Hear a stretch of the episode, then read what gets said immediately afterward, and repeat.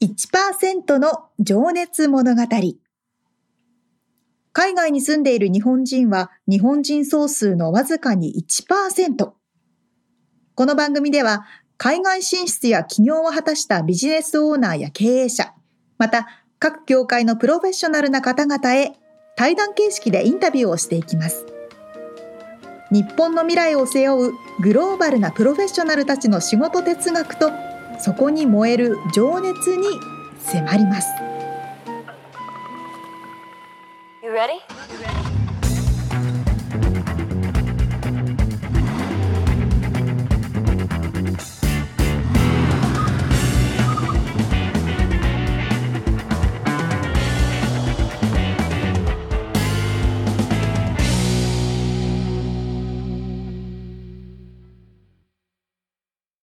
こんにちは。こんにちは。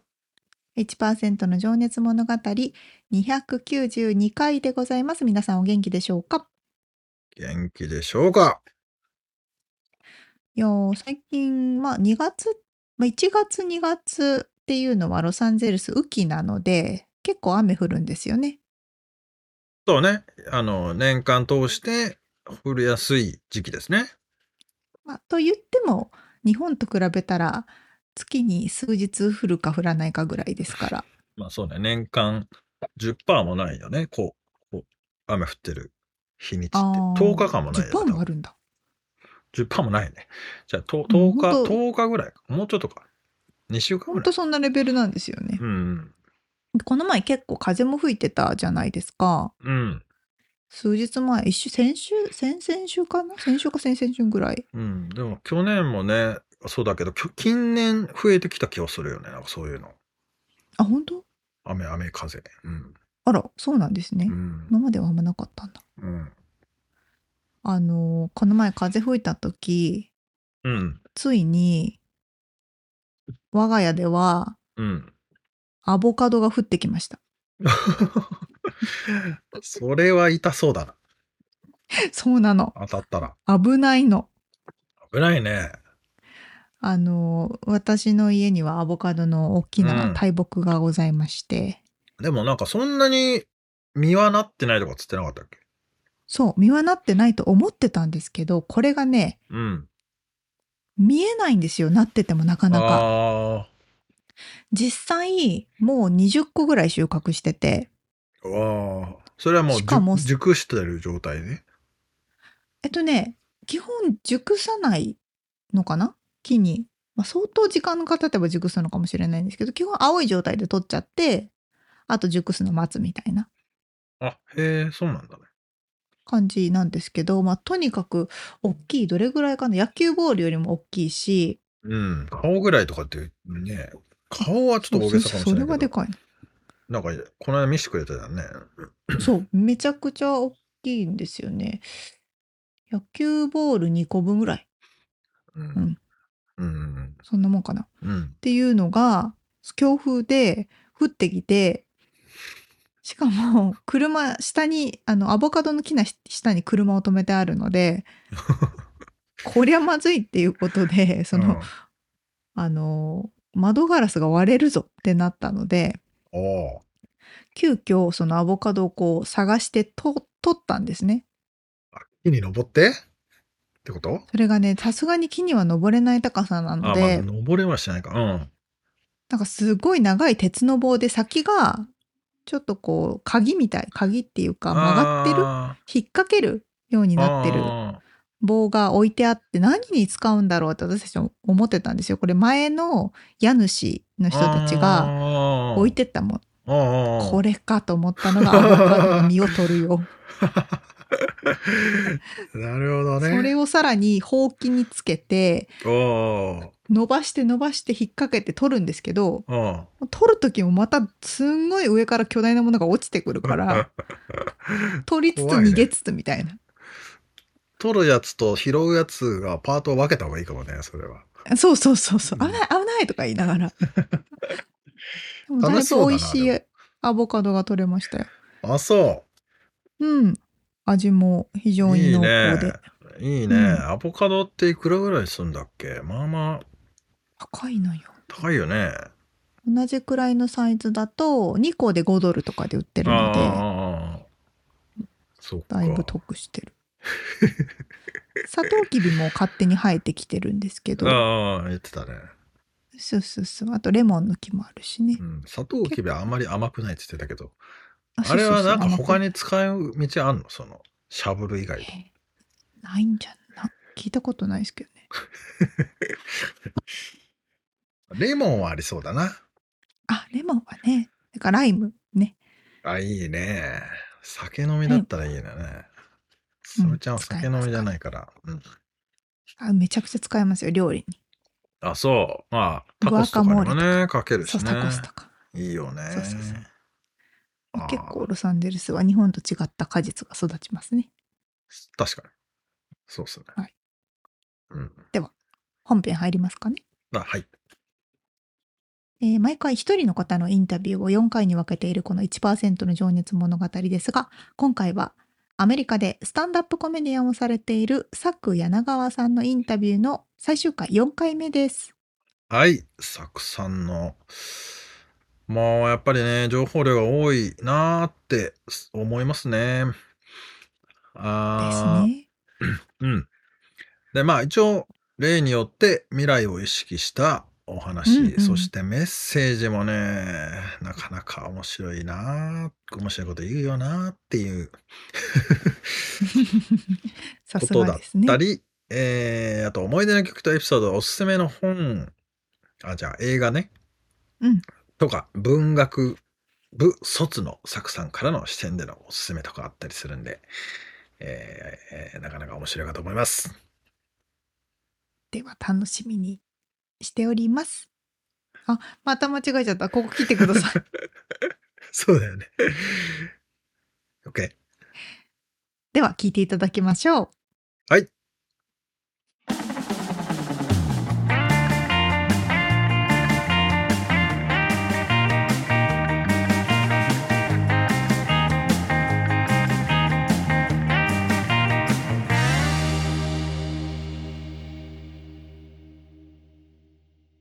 今からちょっと未来を意識してお話を聞いていきたいんですけど、ほう。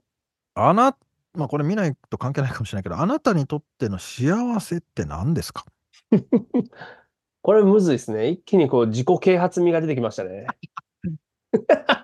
うなんですよ。これね、僕ね、ずっと昔からね、いろんな人に聞いてる、多分何千人と聞いてる質問なんですけど、皆さんバシッと聞きますか？ちゃんとこう。いや、バシッと来る方もいれば、やっぱ人生ステージで違うなっていうのはありますね。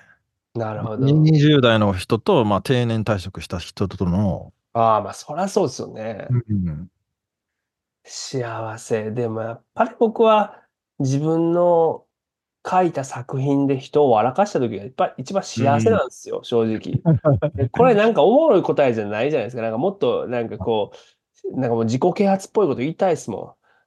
幸せとは成功することではないんですみたいな。は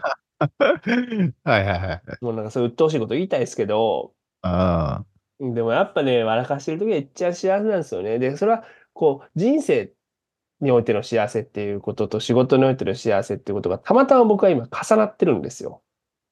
なるほど。これは嬉しいですけど、やっぱお客さんを笑かした時が楽しいし、でも、うん、まあわかんないですけど、じゃあ日常で、例えばですけど、なんだろう、レジで、レジの店員のおっちゃんを笑かしても楽しいし、うん、なんかそれは、笑かすというのはなんか好きなんですよね。もうじゃあその一点をやるために、もう日々いろんな努力を、ニュースを読むなり、何かを書くなりをしているわけですね。まあ、シンシンプルですけどね、とてもシンプル。でもシンプルって一番力が出やすいっすよね。まあなんかその今まででこの質問でおーっと思った答え、ちなみに何がありました？ちょっと聞きたいです。えーっとね、なんかあるじゃないですか、まあ、なんですかね、まあ起きて今日やるべきことがあるってことがもう幸せですっていう。うわ、いい答えですけどね。なんかちょっと腹立つけど。だからね、なんかお味噌汁を飲んだ時とか、お味噌汁が美味しいなって今日も思った時幸せですとか、それ言いたいですけど、そんななんか、それちょっとなんか う, うさんくさくなるんですよ、僕がそれ言うとなぜか。とまかあね、ね。娘の寝顔を見た時とか、なんかあるじゃないですか、そういうコメント。うん。まあでもやっぱそのステージステージでやっぱそれは変わ、移ろい変わるものだと思うんで、うんうんまあ、ね、正解もないですからね。いやだから、いやでもちっちゃいことにももちろん幸せ感じますよ。だから例えば、うん、シャンプーとリンスを同じタイミングで使い切った時とか、それは幸せなんですけど、それ人生にとっての幸せかって言ったらまたこれまた違うなとか思ったり。ああ多分この質問って頭使った負けなんでしょうね。パッと浮かぶものを答えられるのが一番それこそシンプルで意味があるんだろうなと思いますね。あれね。確かにな。でもこのでも笑わすっていうのは仕事で好きじゃなかったら絶対できないですよね。っていうか、まあ、その感じですよね。そう失敗が人を不幸にするので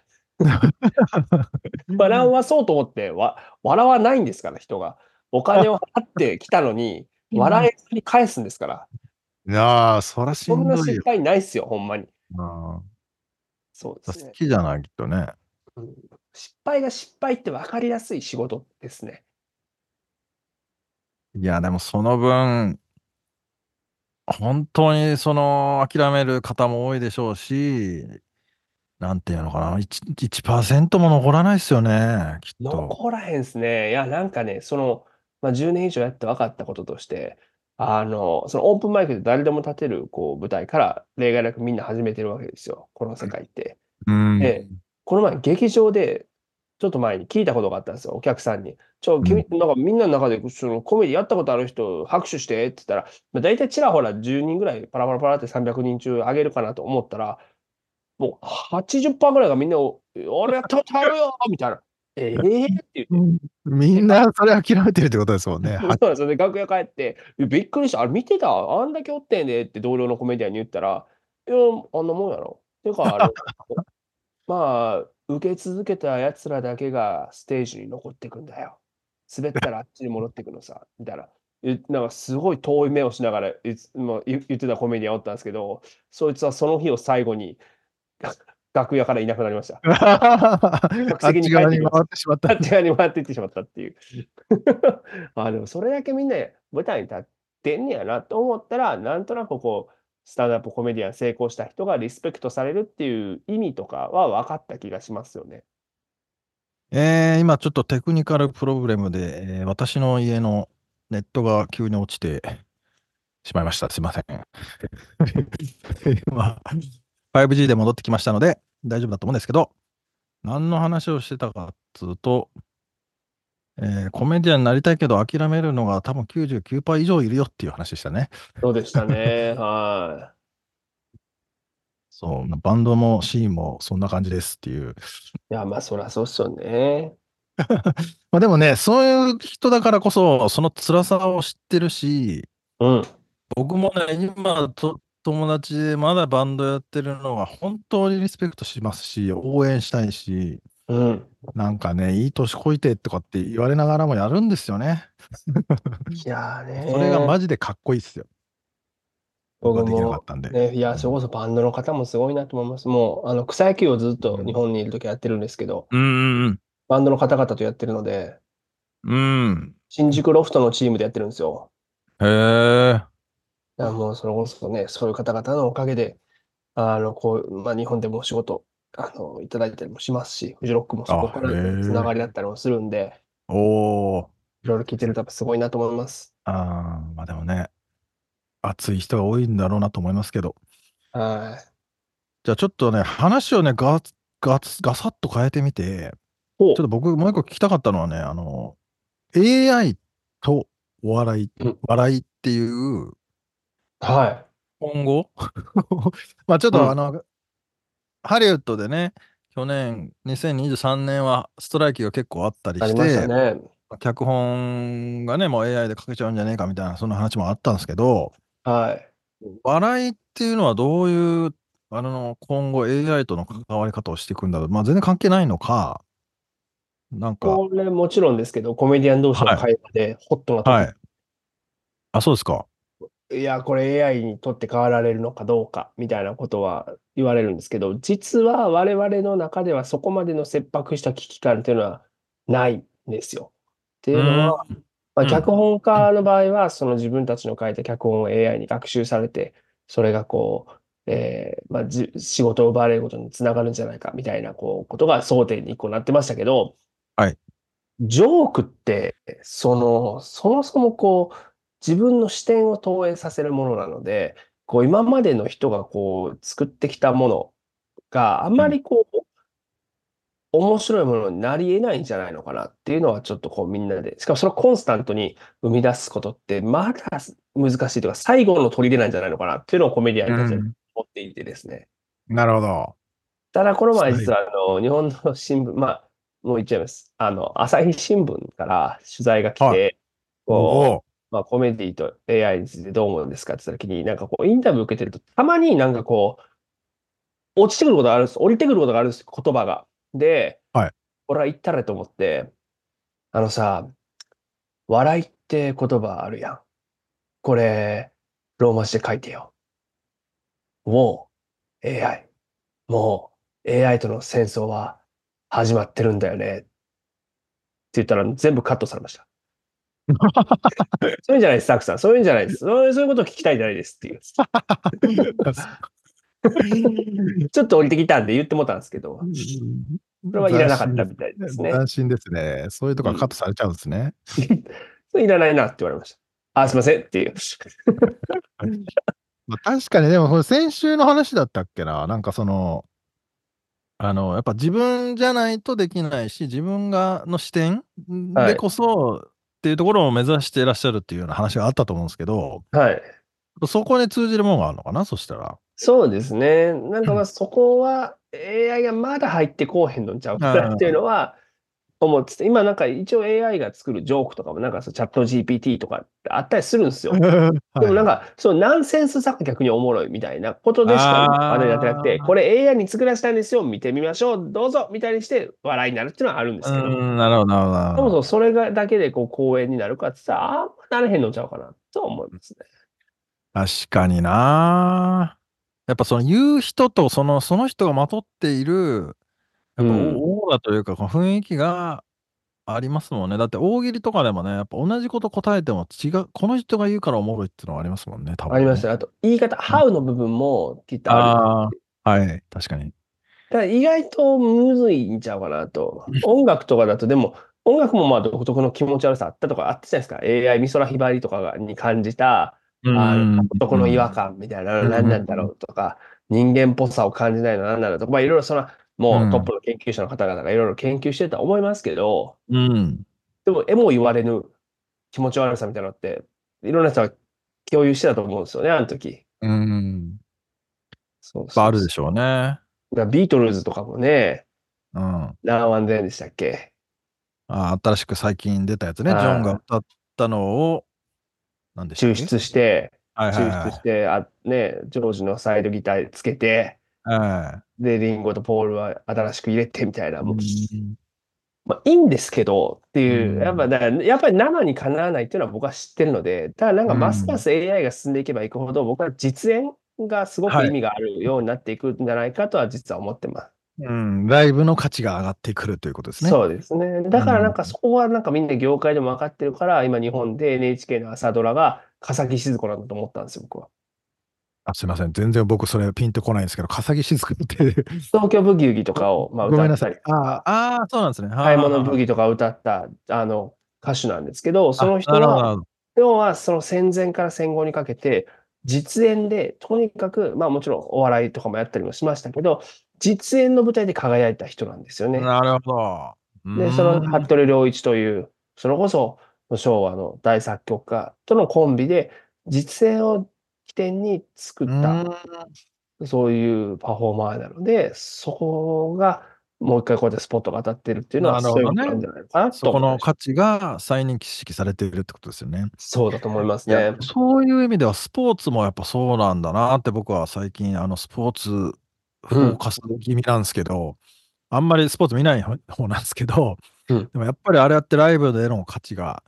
最大限生かされてるものじゃないですか、まあ、このエンターテインメントとしてね。放映権とかが爆上がりして、テレビで見ることがもちろん、うんね、その人が人数が多いですけど、やっぱ見たいですよね、うん、生で。うん、やっぱ音とかね、その雰囲気ってのはそこでしかないからね。でなんかあの、うん、今スマホで誰とも録画できるじゃないですか。うん。でもそれでもなんかこう家帰ってみたら、あれこんなんちゃうかってんけどなって思いますもんね。ああ、そうですね。確かに確かに。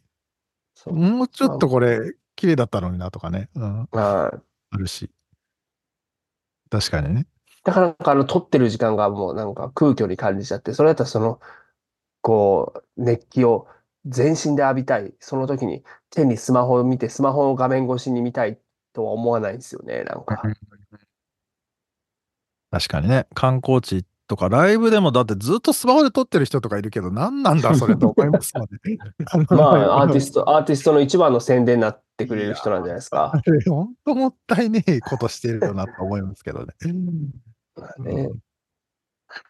まあなるほど、ありがとうございます。じゃあ、はい、ちょっとこれこれもちょっと僕皆さんに聞いてるんですけど、その、はい、コツというかまあ未来を意識して自分に課していること。まあ、継続していることっていう質問なんですけど、うん、こう、まあなまあ、この意図は今からサクさんみたいになりたいとかって例えば思った方がいたときにどういう努力の仕方をすればいいのかのヒントにしてほしいなっていう意味もあるんですけど、やみくもに努力をすればいいってもんではないと思うんで。いやもうねこう継続、まあその新聞読んでるっていうのは多分あの、まあ、前の放送でも言わせていただいたりとかしましたけど、でも、うん、もうもしこの質問の意図がほんこう本当にこう僕の、まあ、あの僕のようになりたいというか、まあ、その僕のような仕事をして、うん、成功したいっていうことなのだとすればですよ、うん、絶対僕の真似はしない方がいいです。あのお金的にも続かないし心が持たないし、うん、なんか僕を反面教師にしてほしいなと思います。だし僕もいろんな人を反面教師をどれだけ見つけられるかっていう毎日の旅なんですよ。今さんじゅう代というフェーズで今さんじゅう今年にになる年なんですけど、はい、なんかやっぱもちろん尊敬できる方たくさんでやってきましたけど、やっぱ尊敬できる人でやるのってめちゃくちゃ幸せやなと思うんですよ。うん、でもそれ結構難しいじゃないですか。そんな人に毎日出会えるわけじゃないから、逆に僕はもうどれだけ反面教師を見つけられるかな気がしてたんですよ。で、極端な話でそういう人になりたくないなと思って、その人がやってきたことをしなければ割と理想に近づける可能性があると。ああ、なるほど。こうはなりたないなっていう人に出会えることの方がまあ多かったので。ああ。それは結構有名な人とか、その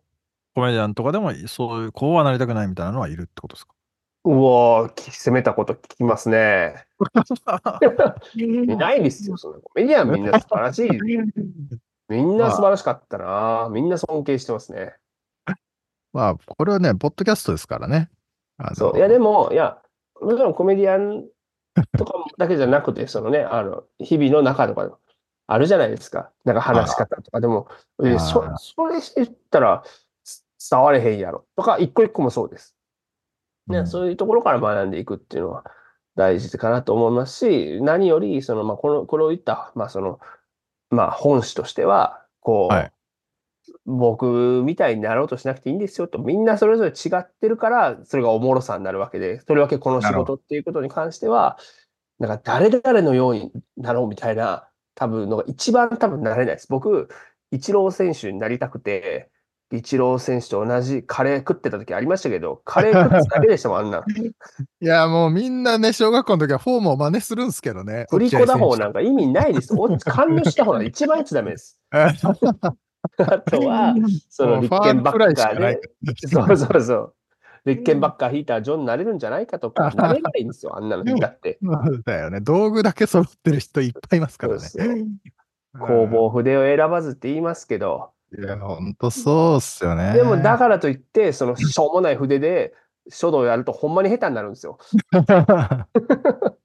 道具もまあ選ばないといけないけど、真似は死んでもいいよってことですね。そうです。だから僕みたいな人、なんかこう真似しなくていいのにとは思う、思うので。もう自分の中で確固たる芯とか筋を見つけてほしいなとは思います。ありがたいですね。まあでもそれはやっぱなんか、あの、精通するものがあるって、ちょっと精通って今言ってみたかったんですけど。あのいいですね。なんだあの、顧問ってことですね。顧問。だから、そうそう、ずっとだから、あの、サクさんの中でそこはブレないもんがあるんだな、その、そこ、そこの部分。ああ、どういや、でもブレブレまあです自ね。分の、自分の視点っていうか、そのはなんてい。いうのうん。なんとまなくあ、僕は感じましたけどね。ありがたいです。なんか、結局多分、ブレた末にそうなったんだと思います。だからこう、だこう、ね、バンジョー弾いたああ、こともありましたよ、そら。うん。こんなんやっうたらモテるかな、みたいなね。ん、そう、いや、だからね、モテるからはね、今までほんまなかったんですよ。そうですか。なんか、こう、なんか、売れるかなとか、モテるかなっていうのうを、ん。実は今まで思ったことがなくあ、て、へえ、そうなんだ。そう、なんかそこが多分ダメなところなんですけど、むしろ。売れようとしないことが。でも、それあだあ。けはなんかもう、自分の力でどうすることもできひんことやなって思ってしまってて、人が決めることなんで。ああ、もだう、から運そのために、命みたいな。まあ、そのために、例えば、じゃあ、なんていうんですかね、フォロワー数とかを増やさなきゃいけないっていうことのための努力は絶対にすべきだと思うんですが、その、ああ。売れるためだけに作品を作ると、絶対いいことはないのが分かってるんです。ああ、なるほど、なるほど。うん、うだかん、ら、まあ、その、まあ、まあ、あえて言うのであれば、もう自分が満足する作品を作り続ける。まあ、その方はもう無理なんですけど、自分が少なくとも面白いと思う作品を作り続けることしか多分僕らの仕事できひんやろなと思うんですよ。うん。だから逆にヘルシーじゃないですね、心が。あの売れようと思うと、人が決めることに毎日意識を割き続けて、そこに一喜一憂してると、もう、もう無理です、さすがに。お金もないのに、そして、その、人に委ねながら生き続けてると、胃が痛ってしゃあないです、もうん、まあそっちよりそっちよりに行っちゃうとね、自分の中でもなんかバランスがぶっ壊れそうですもんね。う。確実にぶっ壊れると思うんですね。で、ぶっ壊れてると、もうめちゃくちゃ見てきたんで、う周りでも。ん、いや、この業界、まあ良くないですけど、やっぱドラッグに走る人とか、ああ、酒とか多もいです。酒、ね。ドラッグがどんだけ、あの、なくなってきたか。ああ、業界全体で歴史の中で。だからうそん、れぐらいやっぱ心に負担はかかるんで、そうだ自分な。でヘルシーに持っていく方法を考えるっていうのは意外と大事ですね。うん、あ、難しいとこですよね。でも、インディーバンド、まあ、バンドのばっ話ばっかしてるけど、いやいや、大メ事ジですャー、よ。メジャーに行くとなんか曲がつまんねえっていうパターンはよくありますからね。いや、まあ寄ね、せそうそてんれ、なーみたいあと自分たちだけの意図じゃないじゃないですか、そこって。な。そうもなちっろてくん、るもちろん。と、そのうん、ね、まあ、プロデューサーとか、まあ、いろんはない。人の意向が入ってっていうところですけど、うん。本人たちはそれ満足なのかどうなのかっていうこともう含めてん。ね、それでバランスが崩れていくっていうのはね、なんとなく。ありまあます今はそういうのないのかもしれないけど、少なくなったのかもしれないけど。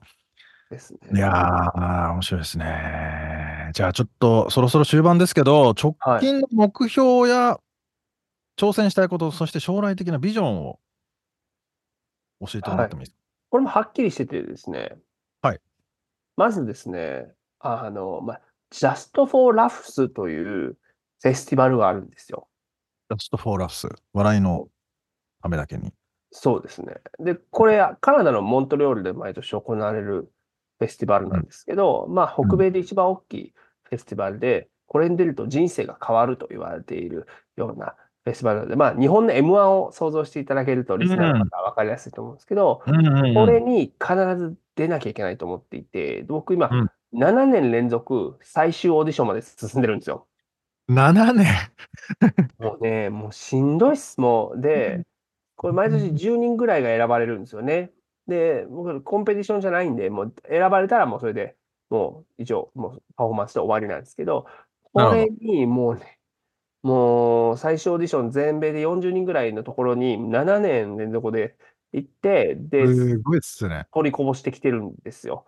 で、うんなんとかこれにもう出る。これに出て、そしたらもう知名度というか、まあ、業界の中での知名度も上がって、いろんなところでツアーができたりっていうふうになっていくと思うんですよ。うん。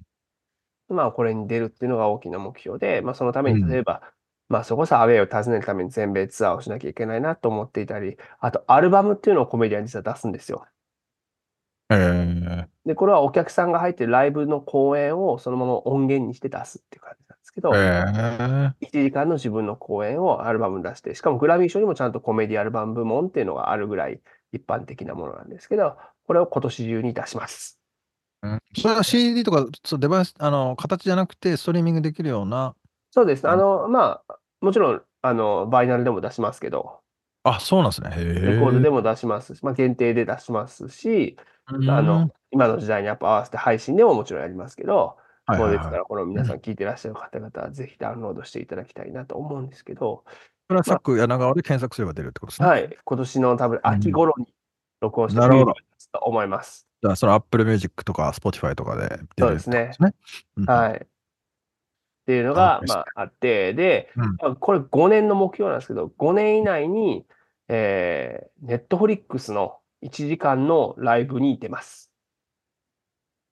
Netflix のいちじかんのライブ、おー。これをスペシャルっていうふうに、まあ、英語では呼ぶんですけれども、まあ、簡単に言うと、あの、Netflix 今、たくさんスタートアップコメディの作品に上がってると思うんですけど、お客さんの前でコメディアンがこうライブ映像をそのままノーカットでいちじかん流すっていうものなんですけど、これに出るのが今コメディアンの一番のゴールなんですよ。うんでこれに出ると街で一番大きい劇場、もう簡単に言うとなんかもう日劇とか帝劇みたいなイメージです。ああいうところでどんどんもう公演が全国でそれを打っていけるようになるっていう。これでもう奥ですよ。これがメジャーリーガーになるということです。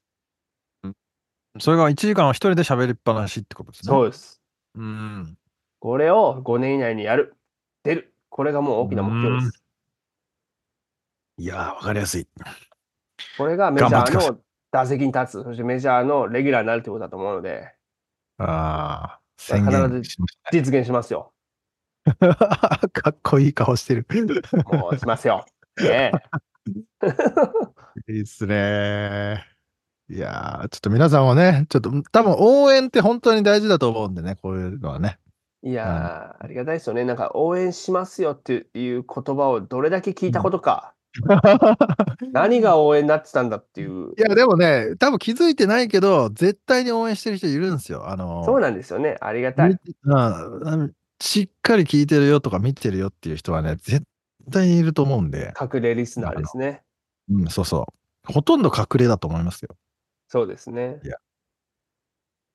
じゃあちょっと最後に最後にというかもう一個あるかあのー。若い世代、日本、まあ、在住の若い世代をちょっと意識して、ちょっとメッセージがあれば伺いたいなと思うんですけど。はい。いや、でもやっぱ僕はとにかくまあ、本当に、僕自身も、こう、今やってることっていうのは好きなことを好きなだけ、できるまでやってるだけなんですよ。でも本当にそれをやってほしいし、まあ今、まあ特に若い世代、僕も若い時も、今より若い時も も, もちろんそうでしたけど、なんかしんどいこととか理不尽なこととか辛いことあるじゃないですか。で、はい、そういう時は、まあ、まあ、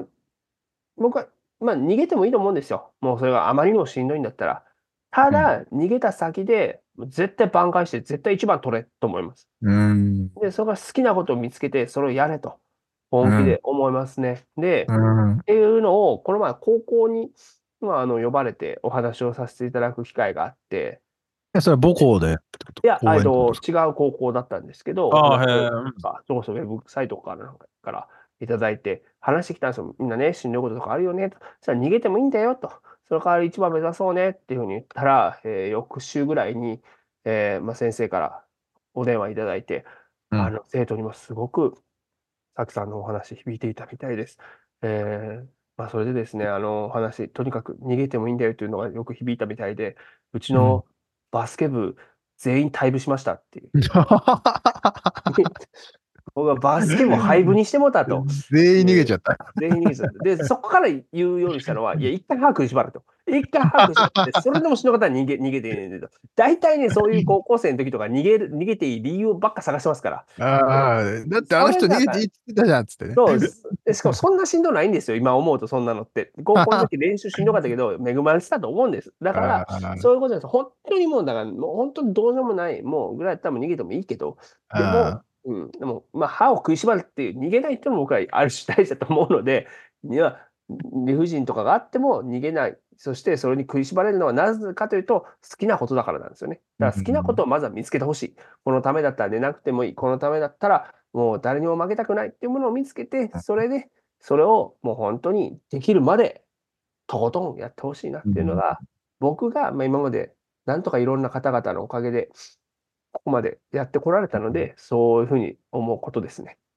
そうですよね。まあそれだし、あの逃げていいっつうのは、その例えば上司とか、まあさっき理不尽な話もあったけど、理不尽なことをね、仕事を任されて一人で思い詰めちゃっても選択肢がないみたいな感じに感じて、もうなく自殺したりとかとか、そういうことじゃなくて、うん、そこから逃げていいんだよねっていう意味もありますよね。もちろんです。あの例えばね、その、なんていうんですか、うん、学校でいじめにあってるとか、うん、そんなことだったらもう、もう逃げた方がいいですよ、うん、絶対逃げた方がいい。あの、そんなところで、うん、あの、ね、無理する人は本当にないですけど、ただ自分の、うん、その、人生をかけてでもやりたいとか、こう、うまくなりたいっていう時に理不尽なことがあるんですよ。それに、うん、それになんかこう、逃げちゃうな、意外ともったいないとは思う。そうだね、そうだね、その捉え方を間違えるなよっていうことですね。そうなんですよ。逃げていいよっていう言葉が一人歩きして都合のいいように飛んじゃないお前はっていう。そうそうそう全員一致したんでしょうね、それは。バスケ部全員。いやー、一つの学校のバスケ部を潰してしまうっていうのは申し訳ないなと思って。しかもその担当のその電話してくださった先生がバスケ部の顧問なんですよ。一つなんか情念がこもっていたなっていうのは思いましたね。つらいな、それ。そうですか、ありがとうございます。じゃあ、ちょっと最後、ほっこり話をしてね、終わりたいんですけど、これも僕、楽しみに君が聞いてるんですけど、思い出の曲とエピソードあれば。思い出の曲とエピソード、いやー、これでも難しいですよね。いや、めちゃくちゃあるじゃないですか。その瞬間瞬間で、ああ、これかかってたなとか、これ聞いたなとかって、めっちゃあるじゃないですか。まあ、博士さんとの話でも、ブルース・ブラザーズの話も出てたけど、はい、そういうのも多分一個一個思い出があるんでしょうけどね。ありますけど、やっぱそう、なんか言ってない話がいいですよね、どうせやったら。そうですね。いろいろととこに出てらっしゃるので、とっておきの、まあ、もしくはなんか、じなんかふと思い出すやつとか。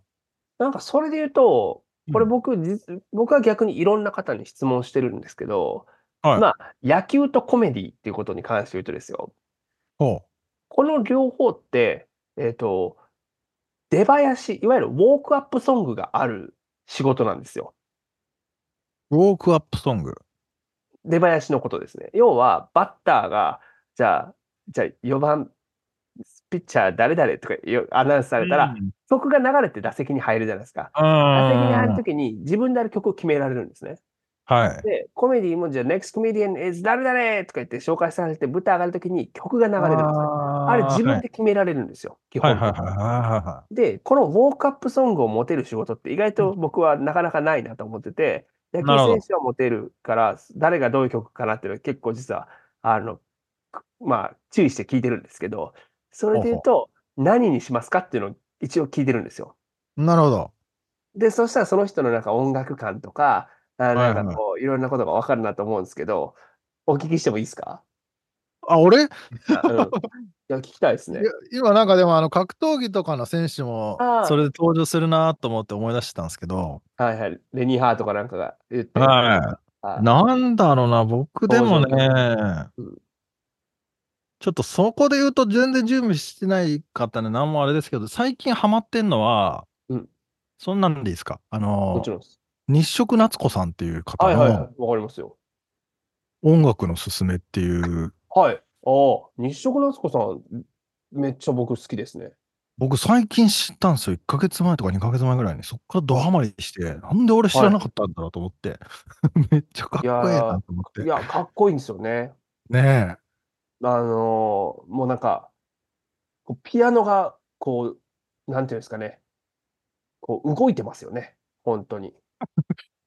いやもうね、佇まいがねかっこいいっすね。ピンとしてるし、夏子さんのね、そう素敵ですしね。いや、わかりますね。音楽のすすめはね、一人で YouTube 聞きながら結構涙してしまいましたね。いやでもなんかいいですね。いや、そのパンクからのこれ触れ幅とか、いやでもいやパンまあでもその歌って日食なつこさんがフジロックじゃないかもわかんないけど、どっかのフェスであのーすごいこの夜、夢のような夜を体験して、その朝になってしまって、その朝に書いた歌らしいんですけど、ああ、そうなんですか。儚い夢が消えていくとか、あの、短い短いっていう歌詞とかね、そういうのに込められているようで、はいはいはい。で、そのね、俺が響くのは、なんかその、その思いをお前の腕一本で、指一本で保ち続ける、お前に幸あれっていう歌詞があるんですけど、それがね、だいぶ響くんですよ。いやー、でもいいですね。いや、なんか、そこそこそこ人生と重なってるから、人生感が出てる選曲だと思いましたね。いやー、ありがとうございます。なんか、逆にインタビューされちゃったけど。いやー、そういうようなことですよね。だからなんか。そう、まあ、それは僕は最近のハマってるやつだけど、まあでも、人生、僕は長渕剛大好きだったから、はい、長渕剛の曲とかもいっぱいありますけど、まあ僕の話はまあそれぐらいにしといて、サクさんの。いや、僕だから、ちなみに、はい、ごめんなさい、今のじゃあ、その、コメディ、スタンダップコメディやるときの登場曲っていうのはあるんですか？えっと、これ勝手に劇場で決められるときもあるんですよ。もう、あの、劇場のテックパーソンが、はいはいはい。テックな人がもう、おいやろみたいなので、ヨガのアジア人だからよくわからないけど、とりあえずガンダムスタイルいっとけみたいな、おいとかもなるんですけど。それずるっとくるね、それね。で、なんか、ちゃんとしてるところとかだったら、あの、なんかこう、事前に出さなきゃいけないんですよね、その曲を。で、僕は、もうこれはたまたまなんですけど、なんか、アメリカにこう、初めてその飛行機に乗って、笑ってこられてみた翌日、飛んだときに、なんか、その、ね、iPhone の中のこう曲を自分でこう、シャッフルしたんですよね、ライブラリーを。あーはーはー。その一発目に流れてきたのが、アーケードファイヤーのウェイクアップって曲なんですよ。あ、わかんない。アーケードファイヤー。アーケードファイヤーってあのカナダ出身の、それこそモントリオール出身の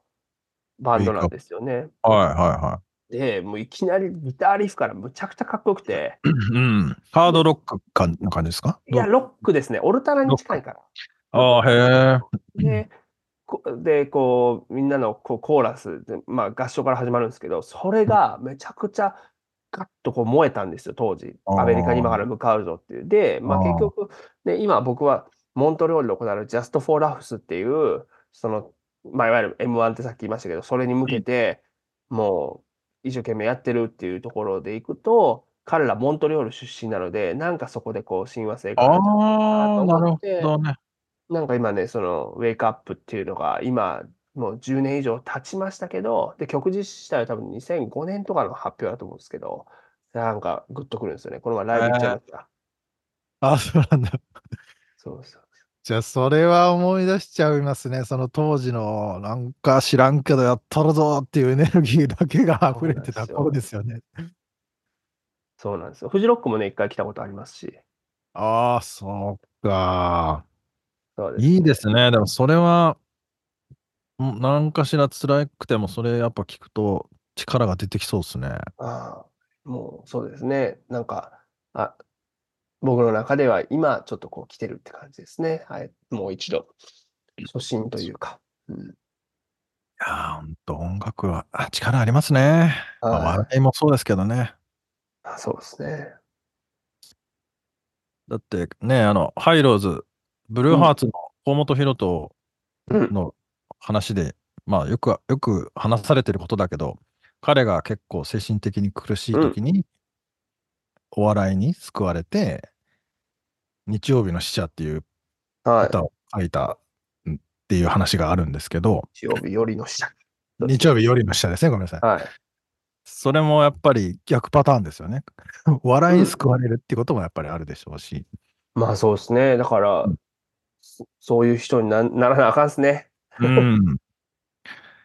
いやー、ありがとうございます。ちなみに、おすすめの本、映画っていうのも、もしあれば。いや、いっぱいありますよ。僕もね、いや、いろんな本ありますけど、うん、まあ、でもやっぱり今日いろいろこうやってスタンダップコメディについてお話したんで、はい、あの、手前味噌ですけれども、私のスタンダップコメディ入門というフィルムアート社から出ている本、これ読むと、もうスタンダップコメディっていうのは何かっていうのは、あの、より解像度高く理解していただけるんじゃないかなと。で、これを見ると、他の今いろんなスタンダップコメディのコンテンツ、せっかくね、世の中にあるのに、うん、見方がいまいちわからないという方とかも結構実はいてると思うんで、それとかも、ね、あの、か、おってなったりとかすると思うんですよ。うん、そうですよね。こう見たらいいのかとか、こんな自由でいいのかみたいなことが分かってきたりとかする手助けになれたらなとは思っているので、うん、はい、そういう。スタンダップコメディ入門、笑いで読み解くアメリカ文化史。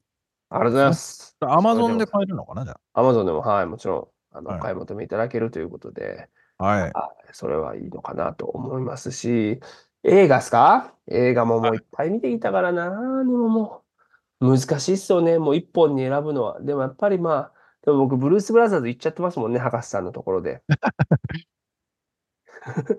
そうですよね。でもやっぱり。ブルース・ブラザーズでもね、見たいな、また見たいなと思いましたね。まあ、それこそシカゴが舞台になっていますから、あシカゴと、シカゴと、そして音楽、そしてシカゴのね、あの、カブスの球場のリグレーフィールドというところに、あのそれもちょっとこう大事なシーンで出てきたりもしますから、それはやっぱりおすすめかなとは思いますし、だから、そうですね。ただなんか、僕はやっぱり実は日本の映画もすごく大好きで、これはもうめちゃくちゃベタですけど、う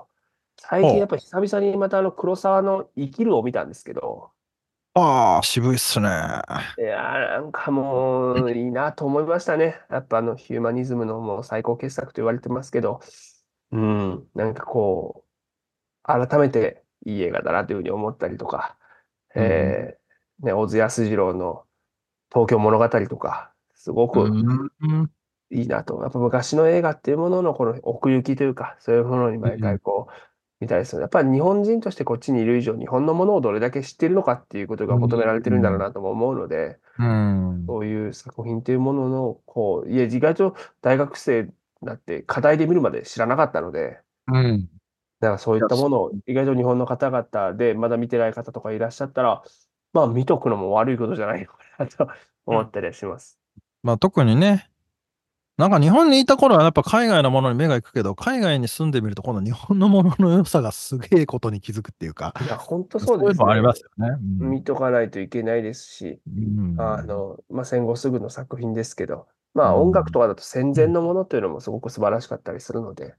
ぜひそういうのもね、聞いて、聞いたりしてみていただければなとは思ったりします。ありがとうございます。じゃあ、ちょっと長い時間ありがとうございました。ありがとうございました。ね、もう一個抜き落ち質問なんですけど、今一番笑かしたい人は誰ですか、うん、っていうのを聞いて終わろうかなと。ああ、面白いですね。えっとですね、いや、いっぱいいますよ。ただ、これは、えっと、僕、今、日本にスタンダップコメディが根付けばいいなっていうのを切に思っているんですよ。はい。で、まあ、それすごく難しいことだなと思うし、ある種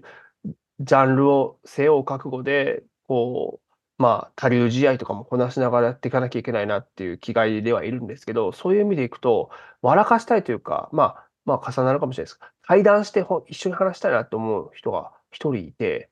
僕は講談師の神田伯山さんです。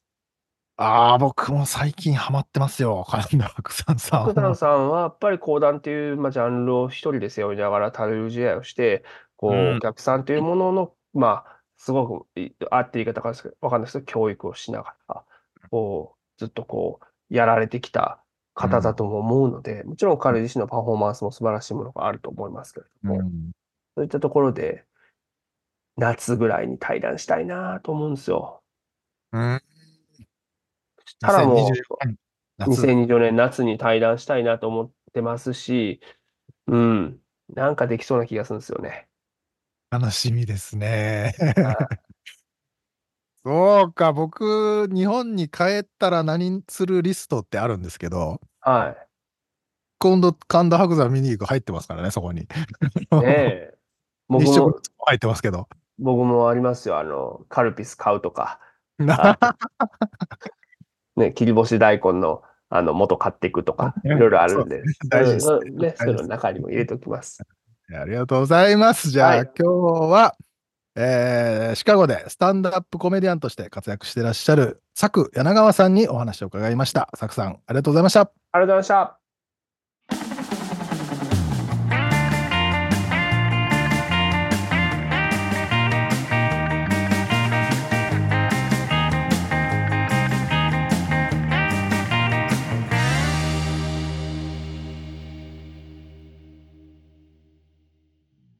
やっぱり出てきましたか、 エーアイ。ああ、エーアイ と笑い。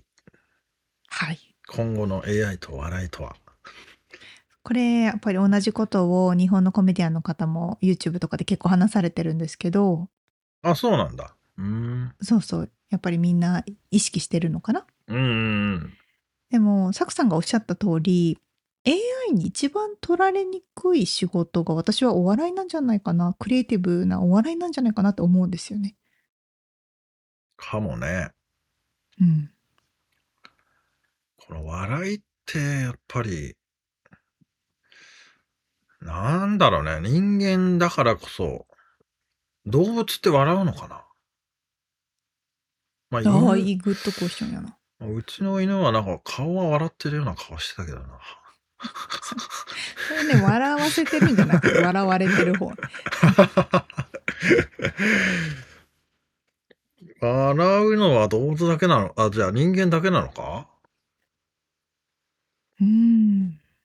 もしかして。そうね。でもさ、猿もさ、ふざけてさ、なんかしたりしない？うんうんうん、まあ、動物園の猿かな。まあ、あとイルカ見ててもなんか戯れてふざけてるような感じはするけどね、まあ、笑ってんのかどうかは知らないけど、うんうんうん、人を笑かそうとしてるののあれはあるかもしれない。片鱗はある程度まではいけるかもしれないですね。例えば日本では鉄板って呼ばれる一連の流れで、それこそ分かりやすい例で言うとダチョウ倶楽部の上島竜兵さんがやってた、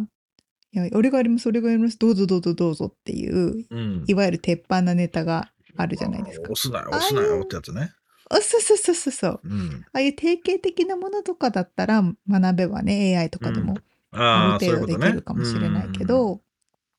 うん、確かに、うん、スタンドアップコメディとかね。そうそう、だから構成とかね、まあだからハリウッドの脚本家のまあストライキがやっぱりその脚本が エーアイ で変えた方が早いとかそういう話もあったと思うんだけど、うん、その笑いに関してもこういうセオリーであのその構成脚本を書いてくださいっていうのはできるでしょうけど、うんうん、そうね、うん、ただそれを実際にそのね喋ったりそのなんていうのかね、そのアウトプットするときにはなんか冷めそうだよね。そうね、うん、エーアイ がやったものだとね微妙なニュアンスがあるんだろうけど、そうね、うん、まあ面白い、ね、どうなるかねわからないけど、うんうん、いやそれでさ、ちょっとこのオフレコの時の話でさ、ちょっと今の話につながるかはわかりませんけど、サクさんが言ってたのが、うん、あのまあコメディアン、まあ、アメリカの一流のコメディアンとかになると、もっとそのタイムズスクエアを満杯にするとか、もうマイク一本で、うん、あの、それを全員を笑わすっていう立ち位置なんだけど、うん、ただ、そこに至るまでが、の、うん、プロセスとして、うん、ずっとマイク一本でやってきたわけじゃないんだっていうことに最近気づいたんですっていうふうにサクさんが言ってて、まあまあ要はあのいろんな、まあ、ポッドキャストであったりラジオであったり、うんうんうん、まあ、本を出版するであったり、まあ、サクさんも幅広く今活動をされてるけど、うん、やっぱそういういろんなところをあの幅広く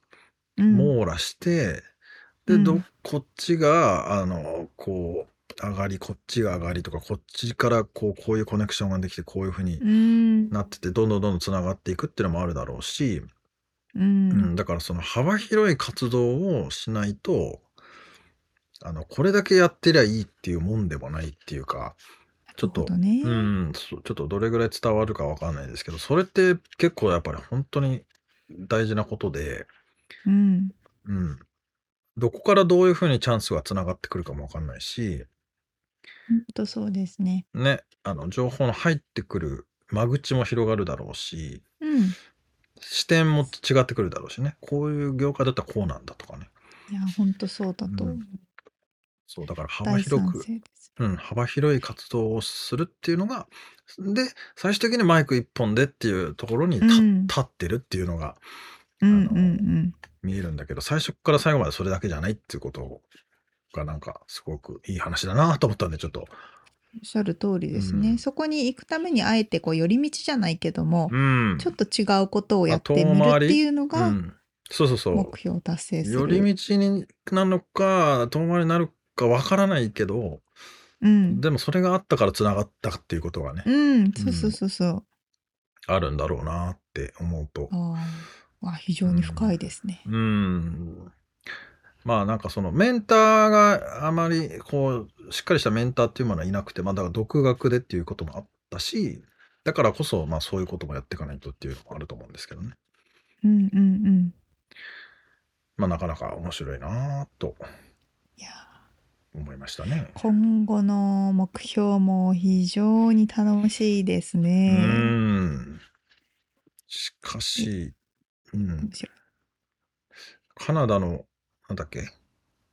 そのモントリオールの、うん、あれか、Just For Laughs という、えーまあ、コメディーショーが有名で、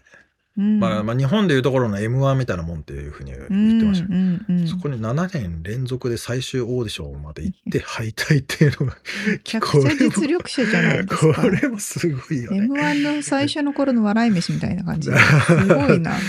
ずっと優勝できないみたいなね。いや、そして確実にそれはもうあの業界には流しで渡ってますね、うん、そうですよね。だから本当ここでブレイクスルーが多分この数年の間にあるんだろうなって思うと、いや楽しみやな。いや、あのネットフリックスでスタンドアップコメディ最近結構いろんな方が、ね、まさにこのいちじかんライブ、うん、にじかんライブされてますけど、うんうん、そこに出てくるってめちゃくちゃワクワクする夢ですね、うん、で日本人でね、もちろん初めてだし、アメリカのネイティブが目指しても多分、まあ、そんな話もあったけどほとんどがそこにたどり着かずに諦めるっていう、うん、いやそうと思いますよ、うん、ね。いやー、なんか本当に知らないところで日本人がもうめっちゃ頑張っとるよね。マジでそうですね。面白いね。いやー、面白い。うん、いやー、頑張ってほしいですね。頑張ってほしい。まあ、ほんでこれを聞いた皆さんもね、ちょっと応援ってやっぱりなかなかとこう分かりやすく届かないけど、ちょっとラジオ聞いてみるかとか、ちょっとポッドキャスト聞いてみるかとか、うん、ちょっと YouTube 見てみるかとか。でやっぱりあのそれもやっぱちょっとした応援にもなってくると思うし、で、そうですね。ね、好きになればずっと、ね、幅も広いところ、人生の中の幸せがちょっと増えると思うからね、うんうんうん、皆さんもチェックしてみてくださいという感じですか。とても面白いお話をお聞かせいただきましたね、うんそうだ、俺そんであの神田伯山さんのねポッドキャストも俺も大好きでずっと聞いてるんで、うん、へーそうなんだ。対談してもらうのがめっちゃ楽しみですそう言ってましたねなるほどね。はい、楽しみにしております。これから楽しみがいっぱいあります。ありがとうございました。ありがとうございました。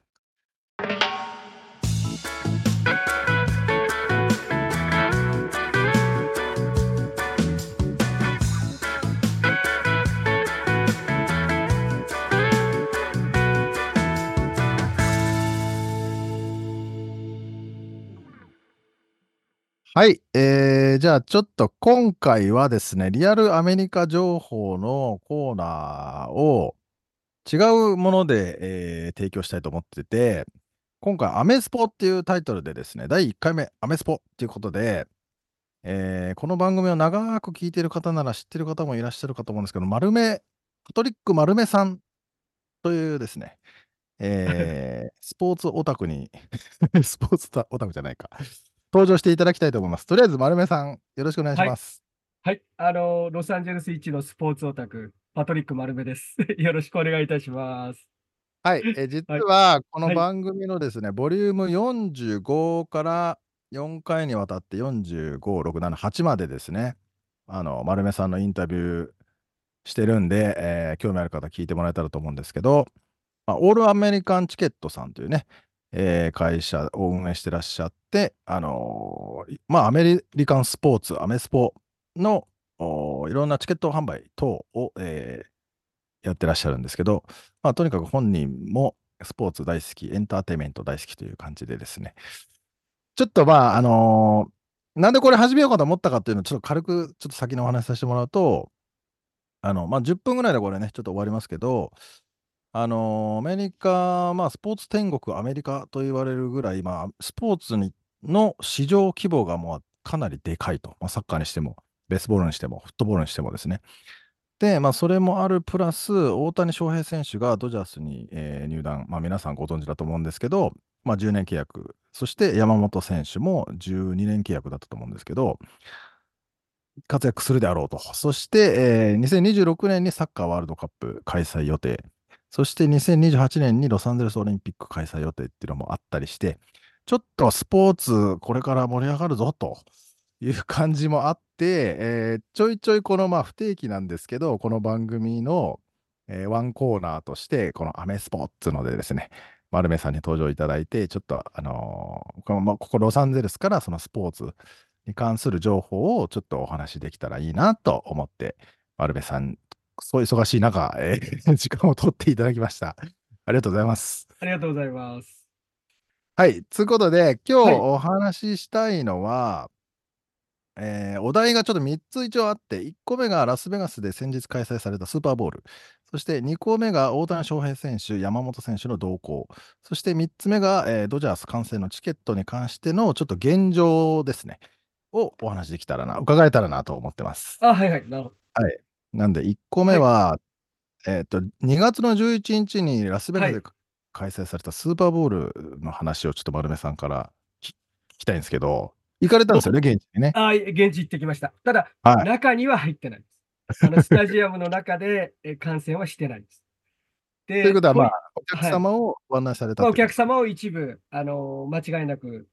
アプリでチケットを提示して入場されるとこまで。うん、で、それ以外のいろんなアクティビティであったりとか、あのイベントであったりとか、そういったまあご案内も含めて、まあまあじ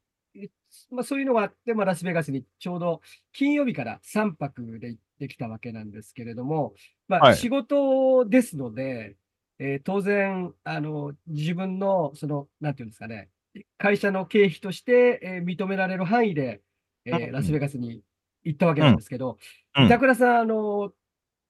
あのじゅういちにちが、日曜日がスーパーボウルで、はい、前日のとおかの土曜日の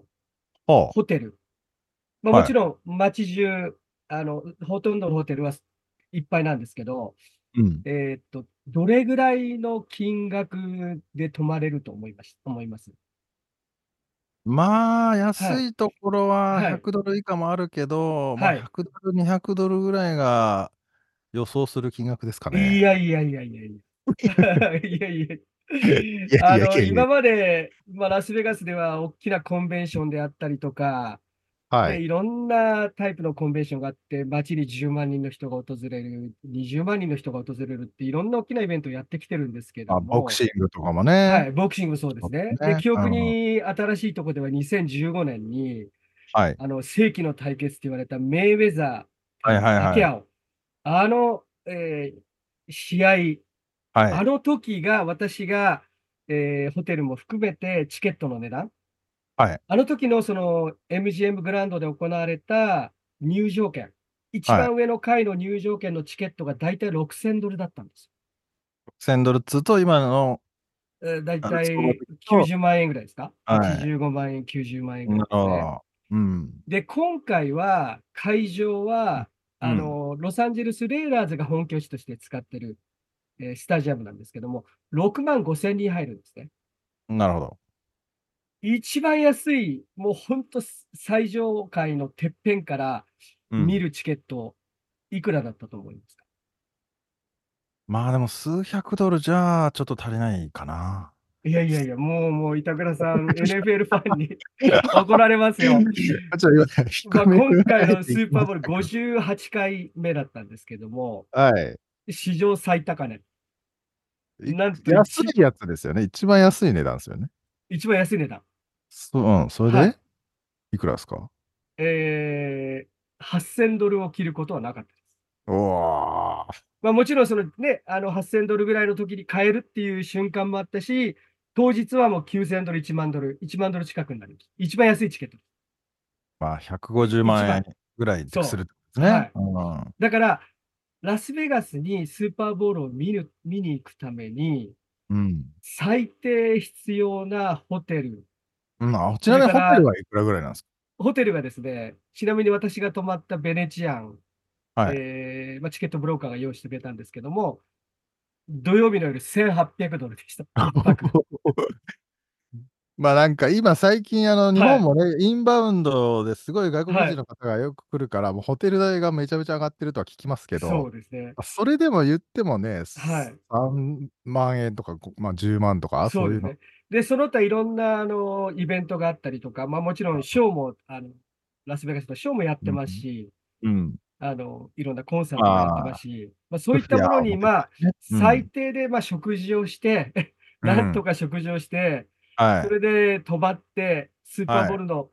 会場の中で見るっていう、はい、やっぱりいちまんさんぜんドルからいちまんごせんドルは必要ですね、ひとり。そうですね、はい。もうこんなに、だこの金額は、もうおそらく、まあ、同じような費用がかかるイベントといえば、まあ、しがつに行われる、あのー、ジョージア州のオーガスタで行われるマスターズですね。あ、ゴルフですか？ゴルフも高いです。あですから、まあ、普通の状況とは違う、うん。で、ろくまんにんが一番安い席でもいちまんドル近く払ってて、はいはい、で、あの、いっかいのじゃあ真ん中あたりの、あの、クラブ席っていう、まあ、ブイアイピー 席があるんですね。まあ、あの、例えば、その、裏の方に行くと食事がついてたりとか、ウェイトレスサービスがついて、ドリンクを持ってきてくれたりとか、あの席がですね、だいたいにまんごせんドルからさんまんドルだ。いち席。それで、あの、やっぱり今回のスーパーボールっていうのは、あの、今までフットボールにあまり興味のない人たちも、あ、スーパーボールやってんだ、スーパーボールやってんだ、ものすごい話題になってたんですよ。まあ、あのー、理由は、あれですよね、テイラー・スウィフトが、テイラー・スウィフトが、東京ドームで、はい。人を引っ張ってきたという。そうです。そうです。もう、あのカンサスシティチーフス、優勝したカンサスチーフス の, あの、はい、中心選手であるトラベス・ケルシーっていう選手がいるんですね。はい、まあ、その選手と今お付き合いをされてるんで、はい、まあ、ほとんど の, そのホームゲーム、あのカンサスシティの応援にはですね、えー、テイラー・スウィフトが駆けつけて有名になってたんですよね。で、今回は、まあ、なんで話題になったかっていうと、東京ドームではいはいはい、コンサート、よっかかんコンサートされて、その最終日のにがつの、えー、東京、あの、日本時間のにがつのとおか土曜日の東京ドーム公演を得て、うん、で、そっから夜終わって夜中のフライトでチャーター便でラスベガスに飛んでくるっていう。うん、で、それがまあ間に合うか間に合わないかとか、はいはいはいはい、で、いろんな話題になって、で、ラスベガスに到着する予定だったんだけれども、えー、その大型のプライベートジェットが止まるスペースが全くなくて、えー、ロサンゼルスに着陸したとか。そうなんだ、へー。で、そこから車で来るとか、またチャーター便、まあ、実際チャーター便に乗り換えて、ちっちゃなチャーター便でラスベガスに入られたっていうことだったらしいんですけども、で、そのトラビス、ボーイフレンドが、テイラーのために、うん、テイラー・スウィフトさんのために、まあ、家族も含めて友人関係、うん、さんじゅうよんめいの大きなスイートを用意したんですよ。あ、ホテル、うん、いやいや、あのスーパーボールの、えー、会場のスイート。あ、会場の中のね。会場、はいはい、会場か、あのガラス割りで見れるやつですね。はいはいはい。それがなんとひゃくよんじゅうまんドルだったんです。いくらですか？何円ですか？におくえんぐらいですね。だいたいごじかんぐらいですかね。それ聞くだけでもね、そのスポーツの市場のでかさがね、ちょっとね、これ、うん、もっともっとすごいのが、うん、板倉さん、多分もう、もうニュースになってるんですけど、はい、あのニールセンっていう、要はその視聴率を、視聴率であったりとか、テレビ視聴者数。はいはいはい、をあの測るあの統計会社というか、ね、統計会社がありますので、リサーチ会社ね、はいはいはい、そのリサーチ会社によりますと、うん、今回のスーパーボウルごじゅうはちかいめで、うん、史上最多の視聴者数だったと。へー。それが、えっと、いちおくにせんさんびゃくななじゅうまんにんの人が見たと。アメリカにいるのがさんおくにん、よんおくにんぐらいでした。そうそう、はい。だからまあ、日本、日本の人口、まあ赤ちゃんも含めて、ほとんどがスーパーボールを見てたと。まあこれはいろんなね、あのもちろん、えー、シービーエス で放送されたんで、シービーエス の民放で見た方もいれば、ストリーミングのサービスで見た方もいれば、いろんな方法で見た、まあ、大体の合計、はい、あの数字だと思うんですけども、うん、で、これもやっぱり去、去年がまた史上最多更新してるんですよ。で、そこから ななパーセント アップ。この ななパーセント アップは、テイラー・スウィフト。ななパーセント はでかいですね、でも。はい。もう本当、あの、だから、エヌエフエル のコミッショナーがですね、うん、あのテイラー・スウィフトさんがいるスイートに、試合前にご挨拶に行ってるシーンがテレビに映りました。ああ、いっぱい引き連れてありがとうございます。で、そのいちおく、要はいちおくさんぜんまんにん、いちおくにせんまんにんからいちおくごせんまんにんっていう数字はですね、うん、なんと比較されたかっていうと、うん、あの、アポロじゅういち号、多分板倉さん生まれてないと思うんですけど、僕は記憶にあります。そうです。月面、月面着陸。あの時の視聴者数が シービーエス、エービーシー、三大ネットワークで生中継をした、あの時の、まあ一応、その数字が今ほど正確ではないんですけど、いちおくにせんまんからいちおくごせんまんって言われたそうです。すげえ。だから、月面着陸に匹敵するほどの人がスーパーボール見たと。もうとてつもないですね。ちょっとあの全然ちょっとごめん、ごめんなさい、今あの、はい、予定してたのがね、じゅっぷん枠だったんですけど、でそこで、そこでつながるのは、要はあの、そのカンザスシティ・チーフス、まあ、にねん連続優勝してるんですね、はい、あのスーパーボールで、そこのクォーターバック、はい、スーパースターがいるんですけれども、はい、でそのパトリックっていう選手なんですけども、私と同じ。はい、で彼の年俸がじゅうねん契約でごひゃくミリオン。ごひゃくミリオンダラー？そうです。だから年間でごじゅうミリオン。はあ。円にすると。年俸が。円にすると約ななじゅうおくぐらい。ななじゅうおくえんくらい。はあ、はい。で、いちねんね。はい。で、これが、まあ、その当時、もう実際、えー、ごねんぐらい前なんですけども、その当時の、はい、エヌエフエル の記録史上の最大の契約だったんです、はいはい、で、今回の大谷選手の契約は、はい、いくらだっけ？もう年俸だけで彼の倍です。おー。それから同じじゅうねん契約で彼の倍、すべ、はい、て倍なんです。その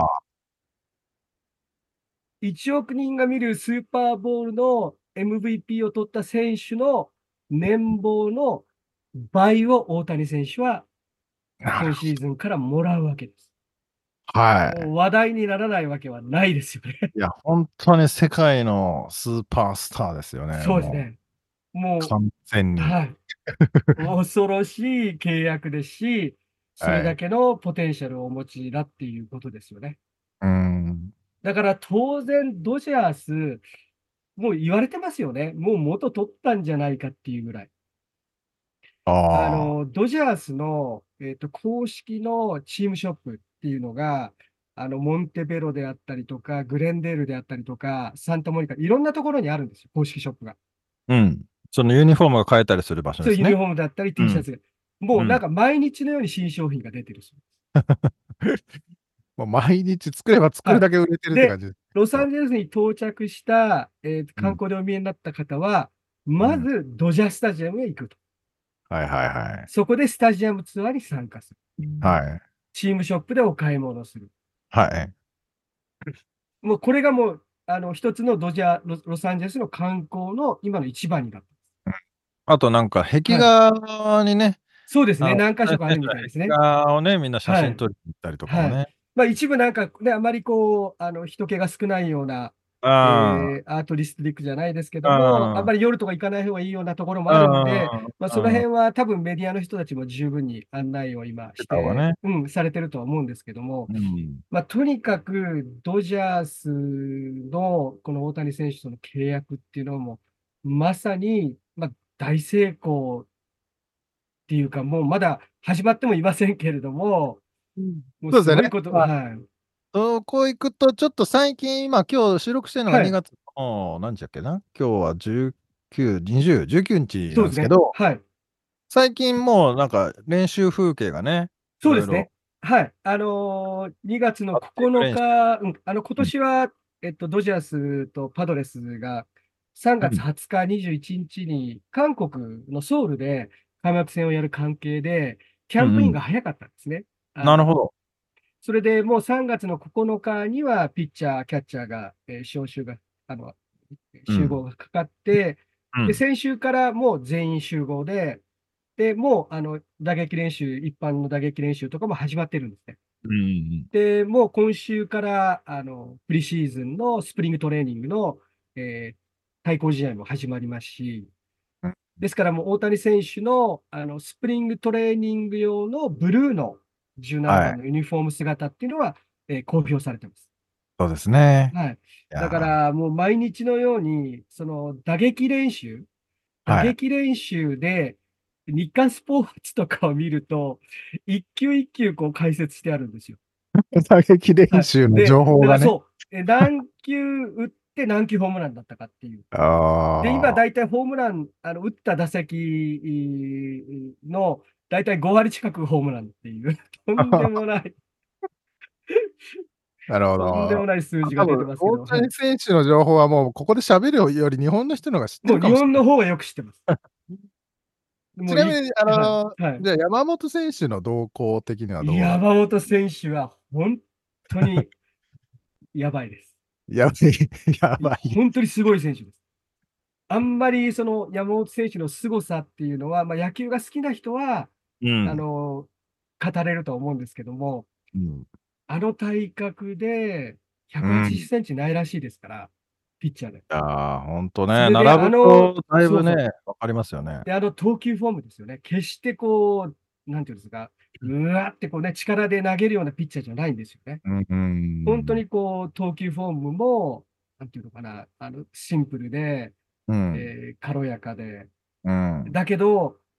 なんかはちわり、ろくわり、ななわりぐらいしか投げてないように見えるんですけど、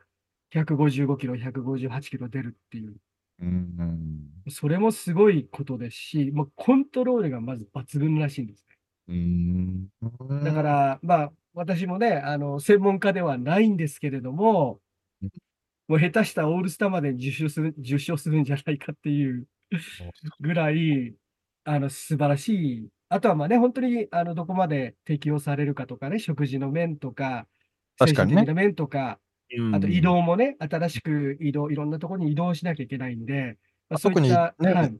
いちねんめは、まあ、異国で、でね、まあ、メジャーで最初のっていうところはね、プレッシャーもあるでしょうしね。うん、はい、だからまあ、うん、そういったものを克服、まあ、大谷選手がいますんでね。うん、うん、それであの専属の通訳の方も決まって、うんうんうん、で、まあ、その方が多分いろんな意味でサポートされると思いますし、うんうん、いきなりサポートされたのはね、あのチームこあの恒例のスプリングトレーニング、これ要するに選手以外の、まあ、球団職員であったり、スタッフが参加する大食い競争で、そうなんだ、いきなり山本選手の通訳の方が優勝したというで, であのちょっと私事で申し訳ないんですけど、その方あの経歴を見たところ、なんと私熊本 の, あの九州学院っていうあの高校があるんですけど、うん、そこの後輩だったという。あ、そうですか。すごい嬉しいあれだったんですよね。えー、ご縁がありまして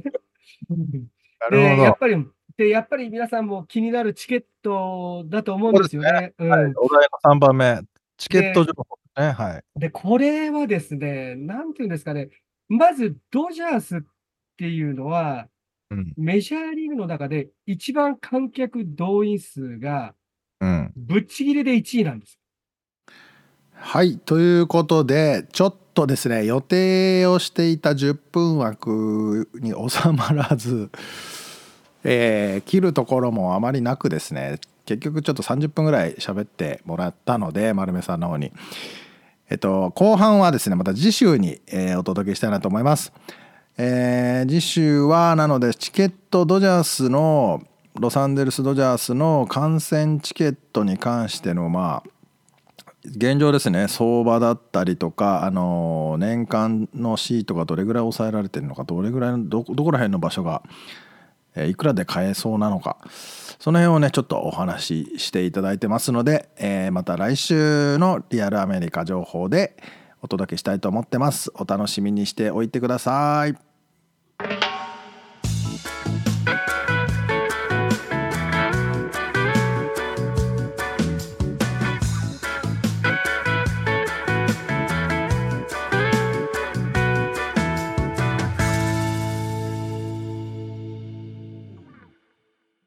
締めのコーナーです。質問。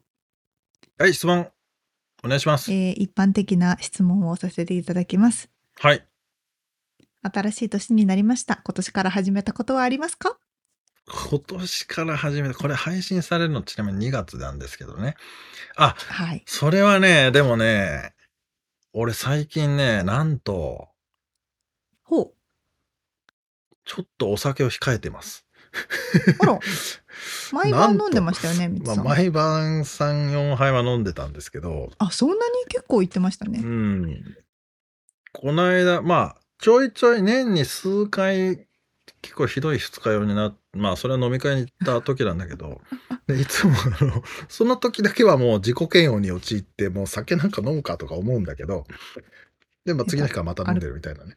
お酒飲む人みんな言う言葉。そうそうそうなんだけど、ちょっと今回はね、今回もまあこの、この先週だったかな、ふつかめになって、うん、ああ気持ち悪いっつっていちにちも台無しにし、そのいちにちが台無しになることがもう許せないのね。そんでちょっとね、今週、今日金曜日ですけど、だから今週ねほとんど飲んでないんですよね。まあ、ちょ、えー、ちょろっと飲むんですけど。うんうん、そうしたらなんかね体調がいいんだよね。あら、気づいちゃった。ってことで、そうだからちょっと酒をやめるっていうことを始め、はい、始めてみている感じですかね。やめようとは思わないんだけどちょっと控える。うんうん、確かに確かに。はい、そんな沙織ちゃんは。定期的にね飲むのはいいかもですけど。そうそうそう。まあ、あとは人と飲むときはもう盛大に飲もうと思ってますけど。ああ、いいですね。うん。メリハリもあって。はい。翌日を潰す覚悟で飲めば、翌日潰れても、うん、もうその予定だからってなるし、ね。それはもうそれで、その、その人との過ごす大事な、楽しい時間と思えば。まあ、でも、二日酔いは嫌なんですけど、二日酔いにならない程度の。うん。そうね。それがちょうどいいですね。そうなんですよね。はい。沙織ちゃんはなんか、そう決めてたの、なんか目標みたいな。私はね、目標を決めると絶対に目標達成できないから、うん、そのプランニングできないタイプの人間なんですよ、うんうん、プランはしないんですけど、始めたことはね、最近ね、寝る前にヨガをやってて。お、なんかちょっとあれだな、カリフォルニアがの感じになってきた。いやマジ